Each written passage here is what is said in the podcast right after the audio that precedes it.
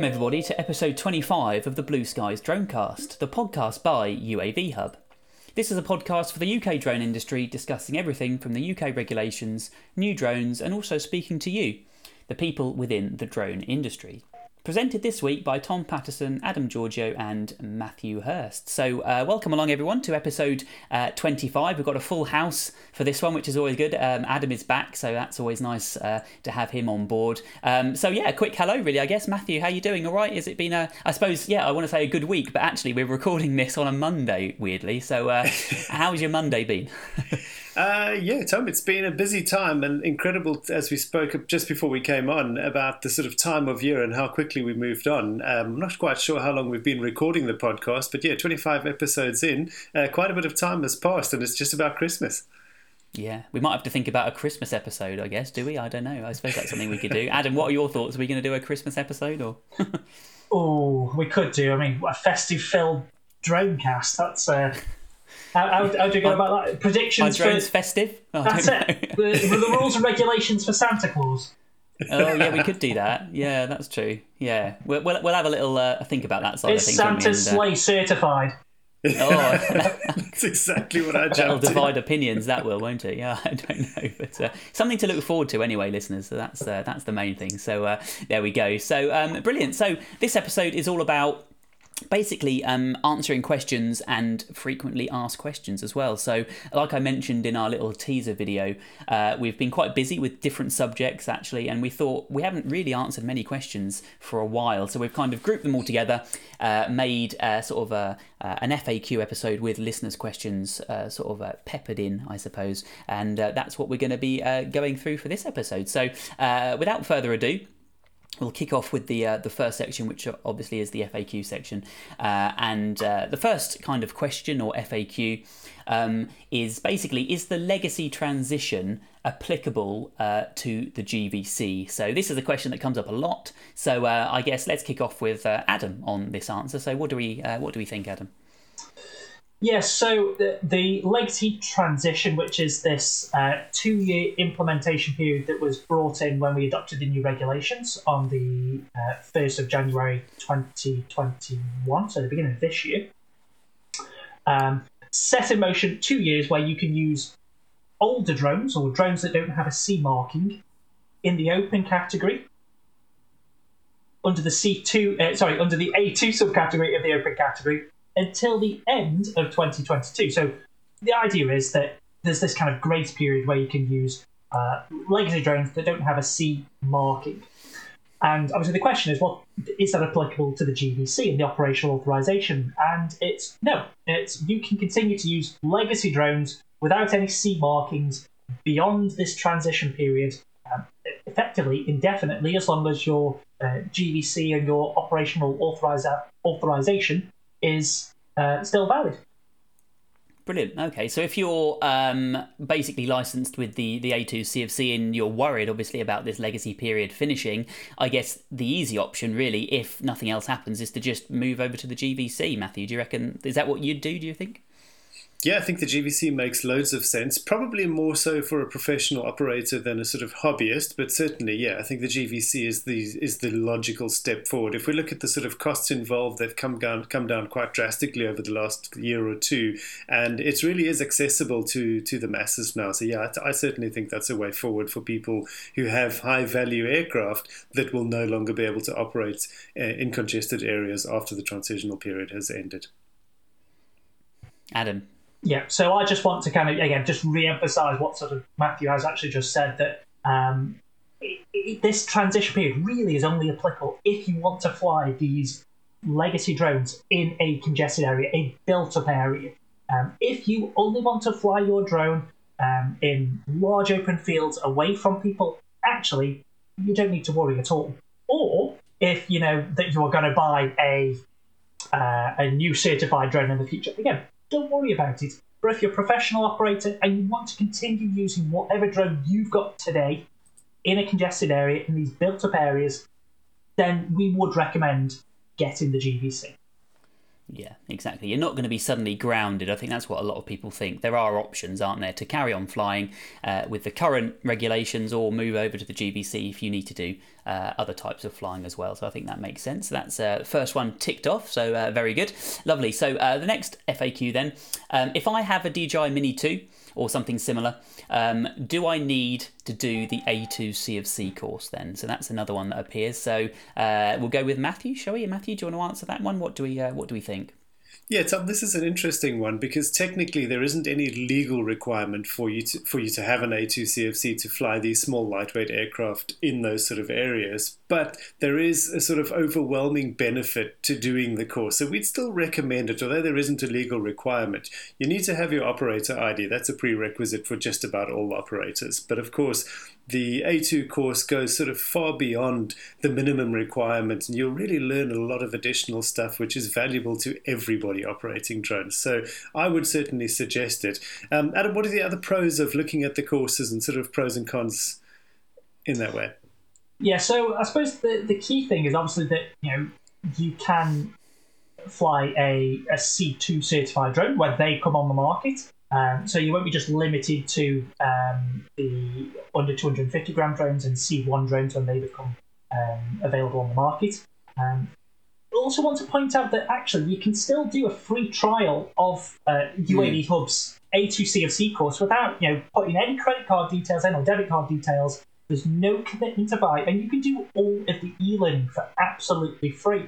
The only thing that is held back is some of the downloadable templates, uh, the aid memoir, but in terms of all the video e-learning, it's all there for free. Uh, you just essentially pay to do the examination at the end if you want to do that. So um, it's there for everybody to do. We have made that accessible. Like I say, all you need to uh, hand over is your um, your full name, email address, uh, telephone number, and that's it. But uh, there's no obligation to purchase the course, but you can have all that learning for free and, and, and learn from our experience. Yeah, that's it. And then I guess the idea there could be in the future, if you do decide to buy a different drone that weighs more than 250 grams, you know, you've almost done the course, so you can just do the exam quickly with uh, with our uh, external external company, and uh, then you're qualified straight away. So I guess there's sort of a, another positive there too, isn't there? So um, good. I think that's uh, another one answered, which is uh, very good. Um, another question that appears uh, quite often as well. Uh, so let's pretend I've done my A2 CFC, uh, but it's not showing up uh, on the CAA website when I put in my details. So, uh, Adam, do you know why that is? Any idea? um, the, the, simple answer is at the moment, we as a company, as UAV Hub, don't know. Um, the we submit all of the certificates, all of the A2 CFCs and the GVCs every month to the CAA. So they have a, a full list of whoever has completed along with their flyer ID. Now, uh, the CA has, has yet to update their systems uh, to show who has a valid A2 CFC or even a valid GVC next to their flyer ID. Uh, this is something that they said should be implemented at some point, but never give a, uh, a definitive you know, date. So at the moment, if you log into the CA's website and obviously you've got the flyer ID, you can see that uh, you've got the A1, A3 as from the flyer ID. You can see your operator ID. And actually, if you have an operational authorization associated with that um, operator ID, you'll see that as well. So the oh, cool. systems are mm. there to a degree, but for some reason, the A2 CFC does not show that. It's not for a lack of us not telling the CA. It's it's literally something to do with the CA systems that haven't been updated yet. So what we would recommend is to uh, keep a, a, screenshot on your phone or tablet, or you know, best still, print it out or get it on a, an ID card, something like that, and just keep that with you at all times. If the authorities want to check up on on your certificate for whatever reason, they can do so with the CA. They have a process in place for checking that.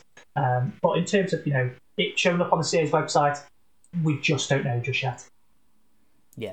Exactly. Yeah, I guess they're still in the process of kind of modernizing their systems, aren't they? I think it seems, and uh, for a long mm. time it's been relatively old fashioned and I think now they are starting to catch up and hopefully they'll just uh, finalize a few bits and pieces and then it should just be like a one place to check everything which will be uh, really nice I think actually too um, along the same sort of subject then uh, the next question is all to do with um, getting your flyer ID updated so obviously we know that the flyer ID uh, lasts for uh, for a year And so people now have been renewing their flyer ID, obviously either getting a different type of um, sort of string of numbers or a longer version, etc. And now obviously their new version doesn't match what is potentially on their certificate, which is obviously a bit of an issue. Um, so uh, yeah, what do you say about that, Adam?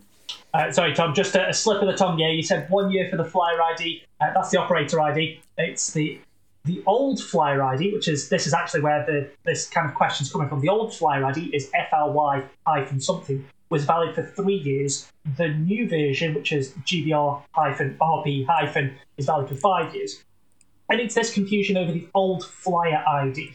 Um, so uh, what people have been doing is been, been logging onto the CA's website and have been, oh, you know, take the new test. People have been taking the new test, been issued a new flyer ID, and going, uh, that doesn't match my certificate, and I, mine still says the old one. And we're constantly getting contacted about about this.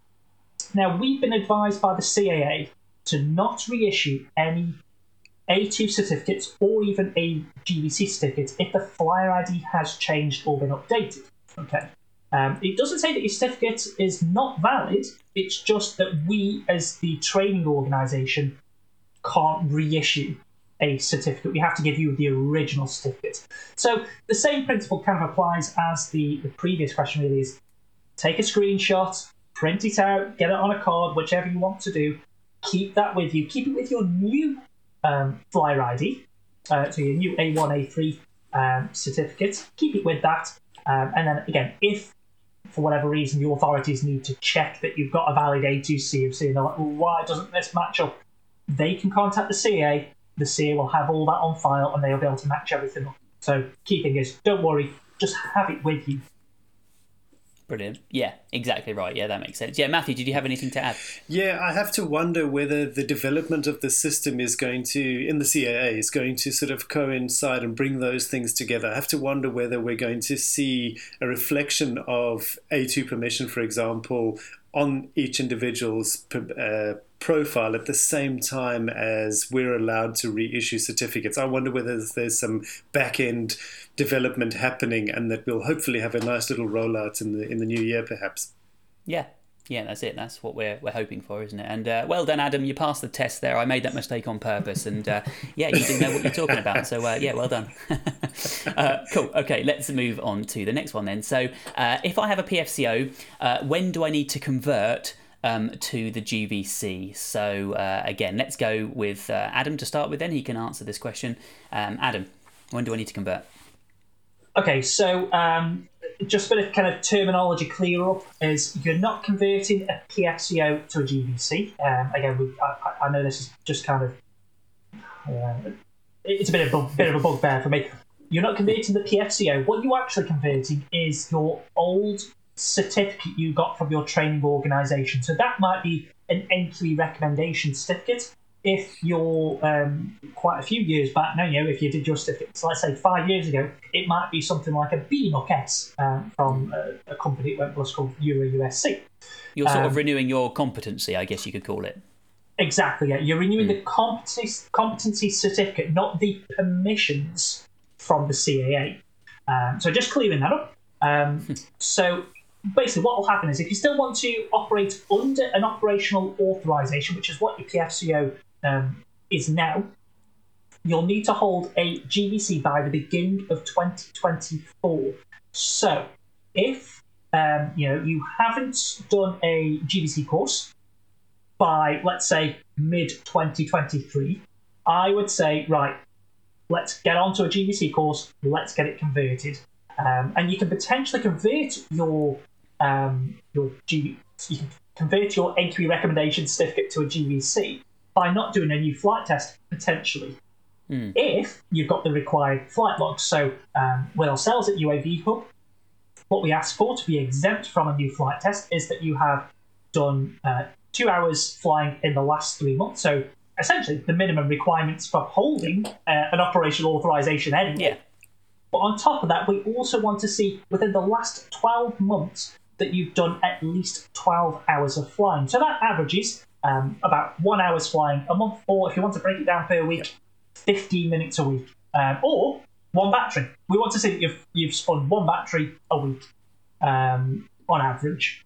Um, so if you've done that and you can submit that to us and your PFCO or operational authorization is still valid and current, you'll be exempt from the flight test, um, which is incredible. Awesome. That's good. Yeah, that's uh, yeah, very very well explained, Adam. Um, Matthew, anything to add add to that at all, or all covered there. I think looks like. Yeah, it. I would say from my perspective, I think um, there's no time like the present. In, in, my opinion, the sooner you're on board and you've sort of made that transition, the sooner you can look forward and not worry about it. Inevitably, people end up leaving it to the last minute, and we see that time and again with all sorts of different things in life. Rather get it sorted out and don't worry about it in those last couple of months when the weather's bad and you can't get a flight test in if you do need to do it, etc. Also, the other thing is it's not very expensive either. I think at the moment UAV are, are doing it at about 150 odd pounds, if I'm not mistaken, uh, mm. which is really good value. And of course, if I'm not mistaken, Adam, you can confirm this as well. The deal at the moment also includes an A2 CFC, which is a great little benefit as well.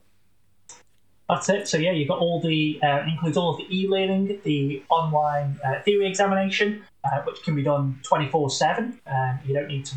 You, know, you you can book it within twenty four hours. Your theory examination, if you'd like. Um, you know, get your flight logs submitted to us. Get your ops manual updated. That's all included within that £149, and that's inclusive of VAT. Uh, you get your A2 CFC included. That's worth £99. So you know what? You, you get essentially two full courses plus an ops manual update for £149. It's, it is a no-brainer. yeah, it really is.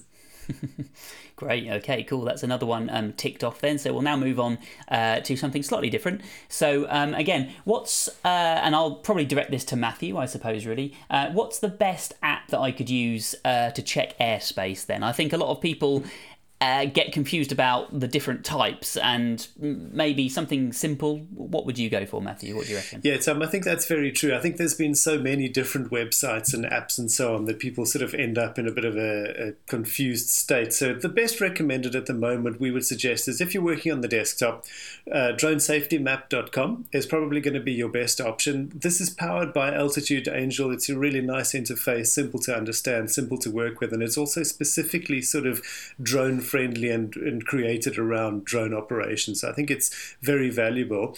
And then, secondly, if you're working off a mobile, then Drone Assist is probably going to be your best bet. And again, that's actually also powered by Altitude Angels. So those are our recommended go tos at this point in time. They seem to be the most sort of current and give you the best information as a UAS operator. Cool. That's good, yeah. So again, just a quick Google search of those should hopefully uh, lead you in the right direction as well. Brilliant. Okay, cool. So we're getting through them quite nicely here. So we've got another one then. So uh, if we've got the A2 CFC, or if someone's got the A2 CFC, is it worth having the GVC uh, on top of it, or you know potentially instead if you haven't even got any qualification yet? So uh, uh, again, Adam, what would you uh, kind of how would you answer this? So if you're a hobbyist, um, perhaps maybe not. Um, and kind of the, the reason I say that is it's got to be worth it doing for you because you've got to consider that uh, renewal fee with the CA every year. Let's say that I would argue it's not a a, a large expense for a, you know a hobby that a lot of people you know, will spend thousands of pounds on a drone on each year. Uh, you know, 190 pounds a year to keep your operational authorization going. Actually, isn't a lot of money if you put that against you know people will spend thousands of pounds every year on a brand new drone. Mm. I know not that's not applicable to everybody, but I'm just trying to put things into perspective there. If you're a really big enthusiast, um, saying that, you know, it can't hurt to do the GVC if you're just a hobbyist. You know, it's always better to have better and better qualifications, so you'll be much better pilot and safer pilot. Um, if you're a professional operator, I would say hands down, yes, go for it. Um, and the reason for that is, you know, it's not limited by uh, type of aircraft. It's not limited by certified drones. Um, you can fly anything up to 25 kilograms um, in congested areas. You've got this overflight of uninvolved people, although you should always limit limit the time doing so. It's something yeah. that we you can do, but you you shouldn't take it for granted. You know, it's it's riskier yeah. um, to fly over somebody. Um, so yeah, we always say if you have to, you know, make sure you limit the time doing so. Um, ideally, don't, but you've got that option. Um, and the big thing actually is again, this is aimed at professionals, is the OSC permissions, the, these, uh, this operating safety case. Um, if you don't know what we're on about by an OSC, um, check out episode 9 with Graham Degg from um, IOP Aerial, uh, or episode 15 with Echo Alpha. Both of those episodes talk about the OSC, the different types of missions you can Yeah. get, um, and why it really is worth it, especially if you're a professional. Um, I'd say the last thing, though, it, it is widely accepted by, I'd say, larger organisations. You know, the A2CFC is designed for low risk environments, uh, low risk operations. If you're going to be doing higher risk operations, which is more than likely with larger organisations, it's going to be uh, the GVC and operational authorization. Yeah, I think it is, and it's also probably more sort of widely understood as well. The A2CFC is still quite new, isn't it? And I think a lot of people are still uh, not really understanding kind of what it is or the benefits of it. So again, it's a nice kind of safety net to have the GVC, I guess, as well. If you explain to people it's sort of you know the old version of the PFCO, I've done inverted commas for people who are just listening. Then that's a nice way of uh, explaining it as well, isn't it? Too um, cool. Okay, well that was our little FAQ section. So uh, again, this keeps kind of getting added to as we sort of move forward through the weeks and the months, etc. So we'll probably have another one of these episodes uh, coming up at some point. But that was all of our FAQs anyway. So now we're going to hand it over to uh, some listeners. We've got a few listeners' questions now, uh, and we've got our first one uh, from uh, a chap called uh, Liviu. He's uh, been through our course, and I think I did his flight test as well, and he did very well. And he's just come back with a few questions actually, just to sort of clear things up, I think, and hopefully this will kind of clear up this subject for a lot of you as well. So basically, the first one, he's got his OA, obviously, so he's he's operating commercially, uh, and he wants to know if he starts to fly, um, let's say, uh, as a hobby, or he goes out to practice. Um, does he need to keep two separate flight logs? Uh, how does it work? You know, do you have to specify what you're doing when you're doing it? If you've got an OA, so uh, Adam, what do you think? How would he go about doing this? What's the easiest uh, option? Yes, so I would say if you if you do have an operational authorization, is log all of your flights, regardless of whether it's practice, hobby, um, or commercial. Um, if you want to, within, within the flight log, you could you, you could add in a column. It's like you know type. You know, you could add in practice, commercial, hobby. It doesn't matter. Um, and the reason that I say that is that obviously if you've got that operational authorization, you've got to make sure that you've logged um, two hours of flying within the last three months.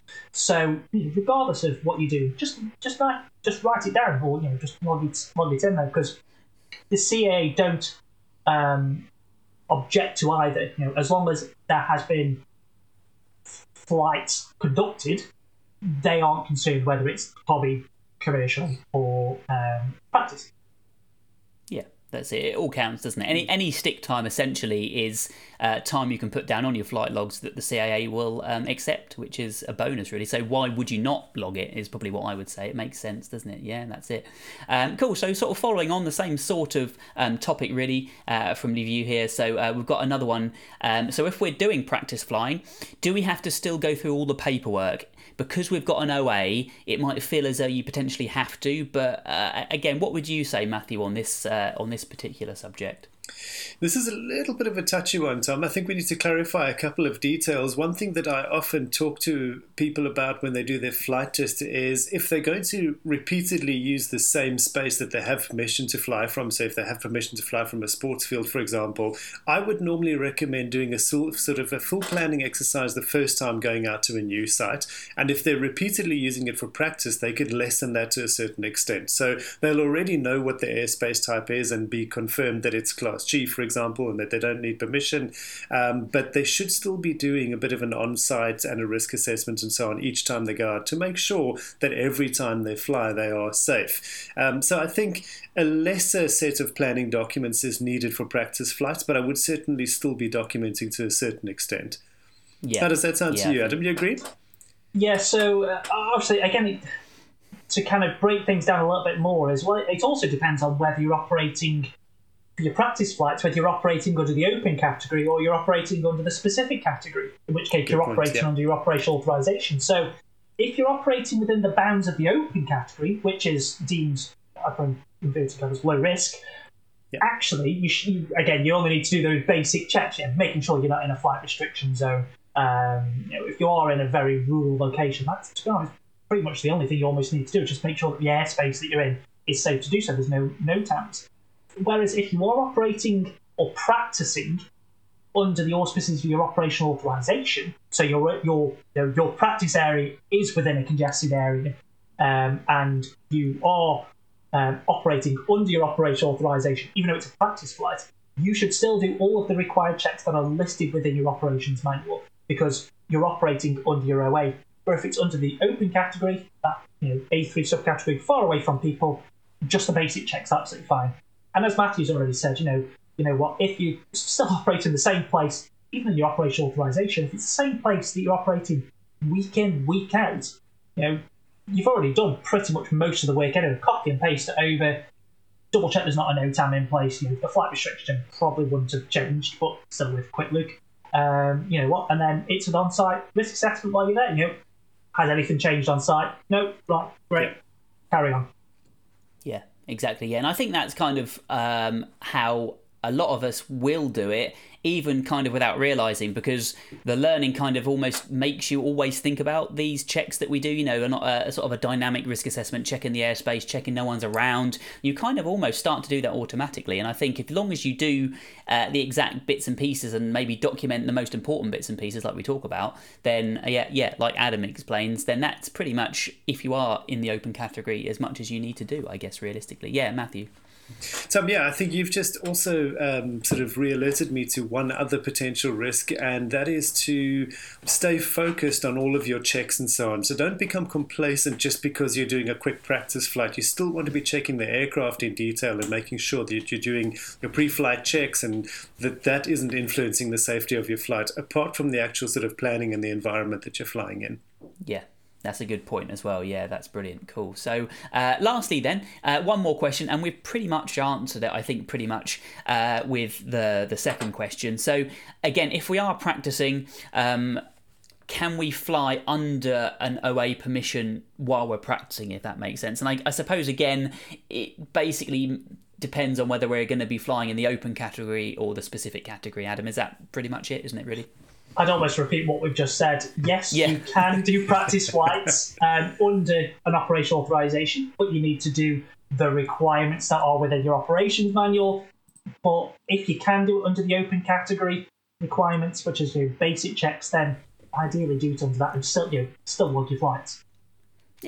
Brilliant, cool. Okay, well, anyway, hope that was uh, useful of you. Anyway, good, good couple of questions there, which is uh, what we like to see. Uh, we've now got uh, another question uh, coming from David Clark, and this one's actually an audio um, question. So I'll basically just hand it over to uh, David. David, what have you got to say? Hi, Tom, Adam, and Michael. First of all, really enjoying the podcast. They're a superb listen. I'm learning so much more, and a lot of things I was previously not 100% sure about being clarified in um, certain episodes. So, thanks very much for this. Uh, I've obviously given you a five star review as well. But my question to you all is as follows. Basically, I recently passed my GVC in A2CFC through UAV Hub and intend to start offering my services to various businesses to try and well earn some money first of all and also to find a niche somewhere along the line so don't you have a specific area that I wish to focus on really. My previous work was as, as a landscape gardener, so it's not entirely transferable. Um, so there, therefore, I just wondered if you have any tips on completing that first job. I've done a lot of practice and feel confident enough with the drone to do this now, but I'm so determined to get things right from the off to start building my reputation. Also, so desperate to not make a hash of it due to nerves. I don't wish to ruin my reputation before I even start. So, do you have any advice or tips to get me over the line and what pitfalls I should be aware of? Okay, thanks, David, and uh, thank you very much for the uh, incredible feedback as well. We do uh, like getting feedback from our listeners, and uh, we'll carry on uh, trying to do our best. Hopefully, that's uh, what we're here to do. So that's what we'll carry on doing. Um, so, questions or question, I suppose, from from you. Um, any tips about your first commercial job? So I bet a lot of people probably think this, you know, normally they're preoccupied with the theory learning, then they're preoccupied with the flight test, uh, and then suddenly they pass everything and they're like, God, I've actually got to do some commercial work now. And you know, I think sometimes people get a little bit worried about that, and they uh, and they start to you know get a little bit sort of um, caught up with the thought process and you know, is it going to be difficult? Will I mess it up the first time I try something? And I suppose the first piece of advice that I would uh, give out on that side of things is because we've kind of engineered the flight test to be a semi commercial job, you're probably a lot further ahead without really realizing it to start with. So what I would say is, you know, just treat it like another flight test. You know, go through all the planning again. The only difference is that this time you'll probably speak to the client and kind of, you know, sort of test the waters and get a bit of an idea of what the client wants before you arrive. So it might actually make it even easier than the flight test. That's what I would say. But yeah, if in doubt, speak to the client as much as possible. Uh, you know, be friendly as well. That's another thing that always gets you very far in life, I think, too. Um, but yeah, the first piece of advice is, you know, basically just prepare and uh, yeah, don't panic. I know that's easier said than done sometimes. But like I've said before, treat it as another OE. You've passed your OE already. So I would say you're probably 80% of the way there already. Uh, so uh, that's my tip, I guess, really. So what about, uh, what about you, Matthew? Anything anything uh, to sort of add to? We've got a few bullet points, haven't we? Yeah, we have. That's right, Tom. I think um, what is very important is to be prepared in the sense that you know what it is that the client's looking for before you leave the ground. So take the time to communicate and understand fully what the requirement is before you find yourself sort of in flight, focusing on the aircraft, trying to maintain your spatial awareness, and perhaps not having the best communication skills under pressure. So make sure that you know exactly what it is that you're aiming to, to capture during the flight, um, be it video, be it stills, whatever it is. Make sure that you understand what it is that the client's after. And that should help you be able to sort of prepare for that mentally and be able to go out and do it without having to do six flights to get a couple of shots, you know? Hmm. Yeah, exactly. Yeah. And I think if you can ask the client kind of what they're after, uh, you know, on the phone, even you know a few days beforehand. At least then, if there is a strange shot that you might have not done before, at least you can go out and practice that a few times before yep. there's someone watching you, and everything gets a lot harder. So that's something else to bear in mind. Um, Adam, what are the other few things we've uh, got down here? Yeah, so uh, we, yeah, so we've kind of already covered, you know, patch safe and special. So you know, if there is, a, I'd almost say, you know, expect it not to go to plan. Um, it never does. You know, the amount I, I still get jitters over some of the. You know, it doesn't have to be actually flying. You know, I, I was a on the ground cameraman. And, you know, you've got the client standing right behind you. There's nothing worse. You just get that horrible feeling in your stomach all the time. You know, you know, that, oh god, am I getting the right shot here? And you, sometimes they're not communicating with you, and you're like, you know, just just ask, you know, is this what you want? You know, is is this what you're getting? And not all clients are the best communicators. Some people, some are great. Some will just let you get on and go, yeah, looks great. Others will be very nitpicky. Um, mm. You know, just just be calm. Just just just take your time with it, and just you know, as long as you're staying within the regulation, you know, staying legal. Just say if you can't do something, just say I'm really sorry, I can't do that. I'll be breaking the law. Nine times out of ten, they'll understand. Um, one of the big things I will say is, you know, have a lot of spare kind of consumables with you. There's nothing worse than, um, than getting on set or on site, or if you're not on set, it might be to a, an inspection, and not having um, spare props with you. You know, if you mm. if you only got one set of props that's on your aircraft and you arrive and the bent, broken, chipped, and you haven't got any with you, well, that's the day day over with unless you can source them really quickly. Uh, same with SD cards or micro SD cards. Um, you know, it does happen. Where you will arrive on site and you'll be like, "Yeah, no worries." You know, you'll fire up your aircraft. Oh God, I've left my SD card at home have I got any spare ones? Have I got any spare ones in the bag? oh God, no, I haven't. Uh, you know that does happen. Um, it's happened to me. I, have never. It's, it's, happened to me on jobs before, where you know where you, you fill the whole memory card up and you've gone, oh God, I haven't got any. I haven't got, I haven't got any more. I've got no other uh, SD cards. It, it, does happen to, to the best of us. Yeah, uh, I didn't think we'd use 64 gigs and we have or something yeah. stupid, you know. Yeah, it's, it's ridiculous. You, know, you people say, "I keep shooting, keep shooting," and you're like, oh god, and you just see the timer go down. You're like, I hope he's gonna kick. I hope he's gonna call cut in a minute because uh, I've got I've got two minutes left. um, you know, another one that you know people don't think of is uh, smart device cables. You know, if you're using your an iPhone or you know, any phone um, or a tablet, um, and your cable breaks, you know, those little cables that you get with uh, most of the DJI aircraft are really flimsy. You know, if one breaks, have you got another one to try? Um, you know, little things like that will catch you out. Um, and it might be worth taking something like an external battery with you. Um, again, to charge your phone. You know, if you're there all day and all you've got for your screen is your mobile phone, well, that's going to be drawing power from potentially drawing power from your controller. So you might have to every so often you know, unplug your, your, your phone and give it some juice from an external uh, battery, or even plug your um, your uh, drone battery into an external charger potentially. those are the kind of things you really going to start to think about. Yeah, yeah, exactly. Yeah, and we're speaking from experience, aren't we, Adam, as well? So, uh, yeah. So all of these things are great, you know, and you only really realise that kind of when you're in trouble. So the idea is to kind of be prepared. And uh, another thing, and one of the last things that we sort of are going to mention here is basically just arrive early as well. You know, even if you think you know the area, you know, uh, you, you think it doesn't look too tricky, it's always good to arrive much earlier than you think, just because then straight away you're not stressed, which is you know a really good place to start. Uh, and if anything does go wrong, you can then obviously fix it in the time that you've got um, as well. Adam, what did you want to add? Yeah, I'm just going to say, you know, you know, we always say, you know, go on Google Maps before run, do scout out the area, check out all the maps that you can. But you know, sometimes those maps are out of date. Yeah. Even though it says, you know, Yeah. Google Maps, you know, today's, you know, we're shooting this 22nd of November. It's like, oh yeah, it was last updated in February 2021. Well, in that time, there might be a new development there. There might be a brand new building. It might be a car park. It could be something completely different. It's yeah, as best as you can. Obviously, scope out, get on Google, um, Google Earth, you know, and, and go on Street View. Really scout out the area, but be prepared for it to be not what you expected. Yeah. And you'll feel so much happier if you do get a chance to quickly go and scout the area out before the actual shoot. When you arrive for the actual shoot, you'll be like, well, I know all of this now. It's all pretty much exactly how it was yesterday or something like that. So, again, it can be a bit of a luxury to do that, but it is always good. It's the best case, I suppose, really.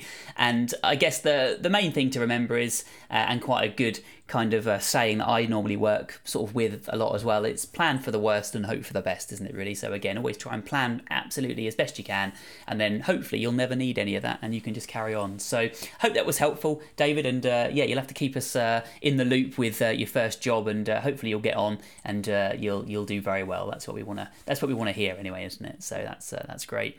Um, cool. Okay, so we'll now move on uh, to another question, and this has come in uh, from Paul Morgan um, as well, um, and this is all to do with um, uh, certified drones. So uh, uh, a subject that's very close to our hearts, I think, uh, as uh, UAV Hub staff, um, and uh, basically, Paul is asking whether. Um, is there any more information about these certified drones? You know, what are these what are these companies looking for to certify them? And are there any companies that are doing this at the moment? You know, can we get any more information uh, from anywhere, any sources or our knowledge? And uh, I think Adam's been doing a little bit of digging, uh, which is always good and quite exciting. So, uh, Adam, what have you found? Okay, so so first off, um, the place that I always point people firstly is the CAP uh, 1789B uh, for the requirements for certified drones. The requirements are within there. Now, I have gone back in there and had another thorough read of it. Um, it's been a while since I've been in there. And one of the things that I did re kind of pull out, and I did check on this, is there needs to be, um, th- this is within the UK, and it'll be exactly the same for, um, for Europe, but I'm just focusing on the UK because this might be different now in EASA. Um, so what we need, what we need in the UK is a conformity assessment body, which is approved by the Secretary of State. Um, now, basically, this conformity assessment body is uh, a body that performs conformity assessment um, to make sure that it's certified. Um, you know, inspects the body. They they make sure that it does meet the requirements. And like I said, this has to be approved by the Secretary of State. Now, this approvals process can't be done by the manufacturer. Now, the, manu- the, the manufacturers can still produce an aircraft that you know, meets the requirements. The requirement specifications are in the CAP 1789B. I could go away if I had the facilities to do so and create an aircraft that meets the requirements. Now, to get the certification, however, it needs to go through an approved certified body, this conformity assessment body. Now, I've had a look to see if there are any conformity assessment bodies set up within the UK. And there is a website where you can check this out. And you can check this out for any um, any um, anything that needs conformity assessments. You know, if you want to get your um, uh, let's say you're creating a toy, let's say for example, and you need to make sure it's assessed and approved as being a toy. There are approval processes in place, so there are conformity assessment bodies that will check to make sure it conforms to the requirements of a toy. And this is the same for uh, certified drones now. However, there aren't any companies set up to do uh, these assessments. Now, the website, if you do want to go and check this out for yourself, it's um, www.gov.uk forward slash UK hyphen market hyphen conformity hyphen assessment hyphen bodies. So um, it, it, it is an official UK web, uh, UK government website, and you can search for different types of um, industries, different types of requirements. I've had a look on there for unmanned, unmanned aircraft, drones, aviation. I've really dug down as best I can to see if there are any companies set up. Um, one of the things I will point out within these is they aren't government organisations. They're approved by government, by the Secretary of State, but these companies are independent companies, limited companies. So uh, it'd be interesting to see what company potentially sets up or is already set up that will move into approving certified drones. Obviously, some kind of manufacturing approvals company, I imagine, will will look into this. But uh, yeah, there isn't one set up as of today, 22nd of November, uh, 2021. We're still 12 months away, uh, just over 12 months away from today. Um, that it becomes legal a legal requirement that all drones have to be certified. So there is still time, still plenty of time. Um, but it's interesting. that this is the reason why perhaps the DJI Mavic 3 wasn't approved. Perhaps it's because the UK doesn't have um, a, an assessment body just yet mm. that's been set up. But it's not to say that this won't change within the next 12 months. Yeah, I think that I think it's quite interesting. It's a good place to be aware of, I think, isn't it? Because I suppose when something does appear, that's probably a good sign, and that's when we might start seeing uh, other things. And I suppose then it could maybe be retro certified. Then could it, if they've already made it to conform? They just need to check it and then say, "Yep, there we go, it's ready to go." I, I suppose that's just me guessing and hoping. I suppose really, but uh, I, yeah, I suppose it's more doubtful that side of things, isn't it? But uh, potentially, yeah, um, we'll, we'll see. What, I think what would have to happen for that, I think if you did have a, a let's say an older model of Mavic Three, you might have to I don't know send it back to have it re-checked over, re-stamped. You know, the body. Oh, okay. so I don't really know because the regulations do say that it can't be retro certified through a firmware update um, no. or anything like that. So even if it does hit the requirements, but it hasn't been certified, it might be that you know again the Mavic Three version two comes out, yeah. or the Mavic 3S comes out. You know, however from this date or something. Yeah, anything sold after that. These yeah, aircraft are certified. Um, it's I don't think that they will retro certify unless you traded them no, in makes sense. sent them off. Yeah. Yeah, no, exactly right. Yeah, that's cool. So hopefully that's uh, another question answered there. I think we've covered everything that we need to, haven't we? Yeah, brilliant. Cool. Okay. So uh, one last question then to go over, and then we're uh, getting to the end of the episode actually. So uh, another question then, or the last question um, from Jay Cullen, uh, and this is all to do with trying to find places to fly and practice. So we get this coming up time and time again actually, and it is quite a tricky one, especially if you live in certain places like London or very busy areas. It is sometimes hard to find places to fly. Um, but uh, yeah, basically, just want some advice on how to go about finding these places uh, and whether it's worth joining the BMFA, etc., like that. So um, it's uh, a good place to start, I think, is probably with Matthew because he is uh, a member of the BMFA, I think. So, uh, Matthew, what would you suggest for people who are trying to find places to fly? Uh, yeah, it's interesting. Uh, I did see the question come in, and I saw there was a little more detail in the question when it arrived uh, on our doorstep, and there was a little bit of a sort of negative tone to it in that I think this person had been in contact with a club and had a bit of a sort of negative right. experience in terms of mm. approaching the club. I was quite surprised to read that because, as you said, Tom, I'm a member of the BMFA, and of course, they sort of oversee model flying in the UK, although they don't necessarily own the clubs or the flying sites that, that these uh, BMFA member, members operate on. They all of the clubs are affiliated with them. Now, generally speaking, they're trying really hard to promote the hobby, and that certainly does include drones because they have actually in recent time launched a specific new part of the BMFA or an arm of the BMFA, if I can describe it that way, uh, which mm. is the British Drone Flyers. So, if people are interested, they can certainly do a bit of searching and have a look into that. But I would say that it's worth chatting to the office and getting in touch and trying to clarify the sort of negative feedback that they got, because generally speaking, the club should be welcoming any uh, sort of keen party to come and join their club and uh, and take part.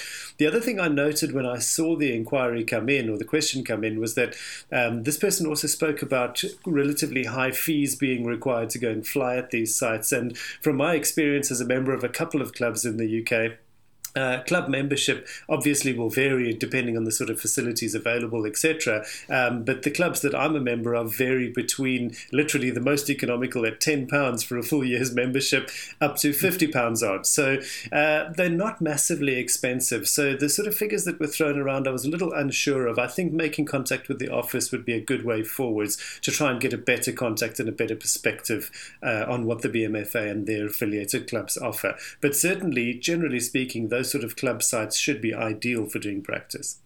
Yeah, Exactly, yeah, and that's what I would probably suggest as well, realistically. Um, but uh, other things to be aware of, I guess. So let's pretend we're not, we're not. Maybe we don't have a club near us, or you know, uh, we we want to find a different place to fly. What other things do we need to be sort of wary of, um, Adam, or things that we need to make sure that we kind of tick off before we start flying? Do you think? Yeah. So um, yeah, if you're looking at sort of uh, yeah private lands, you know, make sure you do kind of strike up an agreement with, um, with the landowner. Uh, don't just rock up to uh, a farm and just be like, mm, "There's no one around here. I don't know who owns this." It's private land still, so don't just take for granted that you can fly on that open land. You know, try your best to find out who owns that land. Um, you know, ideally, if you don't know, if you're not from generally from the area, try and you know knock on a door. I know it's not the most ideal, but you know, do your best. Don't just rock up and fly on somebody's private land because you are breaking all the law. It's trespassing at the end of the day. Uh, you know, that's like you walking onto someone's garden, you know, taking your drone off. It, it's just not right. Uh, so yeah, just try to strike up an agreement. I would say the majority of the time they're probably absolutely fine, especially if you're just farming. You might be able to, uh, you know, perhaps do a favour for me. Oh, can you take a photo while you're here, but, you know, and send that to me? Um, you know, something like that might be might be an answer to piece. Some might be like, oh, well, throw us twenty quid for the year, um, and I'll let you use this. Again, mm. I would try to get something in writing. If it's just an email, I hope it just kind of cements that. I put in quotations agreement. Uh, just try to have something in writing, just in case you know the landowner does decide at one point go, no, I want you um, you, you shouldn't be here at all. It's like, well, actually, we did have an agreement um, mm. in place here. Just to cover yourself a little bit, I would say, have something in writing. Yeah, that's um, it. And most people are quite receptive, aren't they? Actually, if you do make the effort to speak to them, I think that's a great sort of step in the right direction to start with as well. So I think it's always good to try and ask. And you know, if you don't ask, you won't get. So you've got to ask. And if they say no, then just you know have a go and find somewhere else to go. I suppose too. So there's a few different options I think realistically. And normally, if you want to um, make use of some land. If you offer something in return you know like like adam was saying some some images or a, you know a small amount of money or even some whiskey or something you know it's just a, just a good deed isn't it? And uh, you know as long as you don't damage their land being on it then i would say if i was a farmer i'd probably have you know not too many issues with that side of things really. So uh, there we go. So hopefully that was uh, helpful uh, for you jay as well. And that pretty much takes us to uh, the end of this episode with um, the faqs and the, uh, the, the questions. We had quite a good one actually. It's gone on for uh, longer than we thought it would, actually. So we obviously had a lot of information to go through, and uh, hopefully everyone's question uh, has been answered successfully um, as well. But just before we wrap up, we do have a little bit of housekeeping. We're going to call this the new housekeeping section, and uh, this is all to do with uh, a few uh, bits and pieces that we're sort of dealing with at UAV Hub at the moment. And I will just hand it over to Matthew very briefly just to talk about an email that you might potentially get from UAV Hub and maybe from Matthew actually as well. So uh, yeah, Matthew, what did you want to say?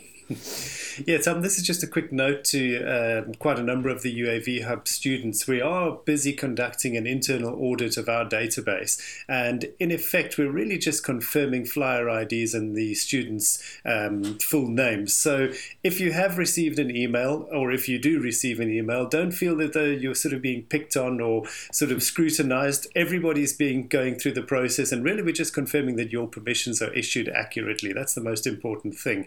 So if you do get the email, please do us the favor of responding uh, as we've asked you to. The easiest way to confirm your details is to log onto the CAA website and give us a screenshot of your registered details. So your flyer ID with your full name visible in that screenshot, and that way we'll tick you off and uh, move on. We've had a little bit of uh, a couple of emails back of people unsure and wondering whether it's a legitimate email and if it comes from us etc.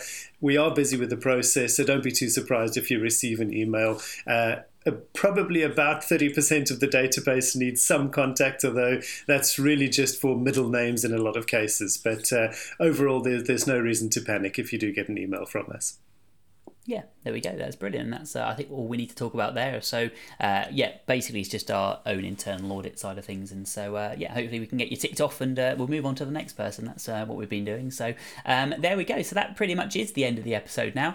Uh, I think we've covered everything. Anything else, Adam, that you want to add at all, or all fairly happy? Yeah, the only thing I'll just kind of add is um, obviously we're coming up to Black Friday now. Um, so this is going oh, yeah. out on Wednesday, the 24th. 24th yep. of uh, November. Uh, Black Friday is two days after, so the 26th.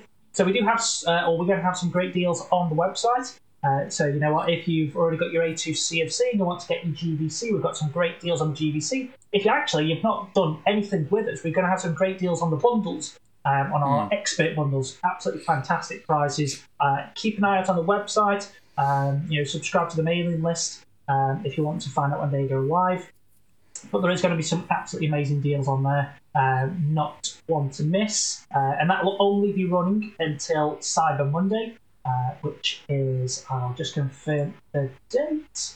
Uh, yeah, so the end of Cyber Monday, 29th of November. Uh, so yeah, you have that four day window to grab yourself uh, a bargain. That's it, yeah. And maybe if you've got any friends who haven't sort of jumped in or pulled the trigger yet as well, you could probably uh, let them know about that side of things too. You know, it all helps, doesn't it? Making it uh, slightly more affordable as we come up to Christmas, and uh, yeah, we'll try and do our best to uh, help as many people um, as we can. So uh, yeah, there we go. So uh, once again, thanks very much for listening. you've been listening to episode 25. do the things that we normally ask of you, if you don't mind. So subscribe to the podcast, obviously. give us a review if you haven't done already, and also check out the YouTube channel as you'll be able to see our, our lovely faces in front of you as well while we talk too. It's not just uh, not just our voices there. So uh, um, I think that's pretty much everything from that side of things. Um, so uh, yeah, thanks very much uh, once again, everyone. Uh, it's goodbye from Matthew, Adam, uh, and myself, and we'll speak to you next week. Thanks a lot.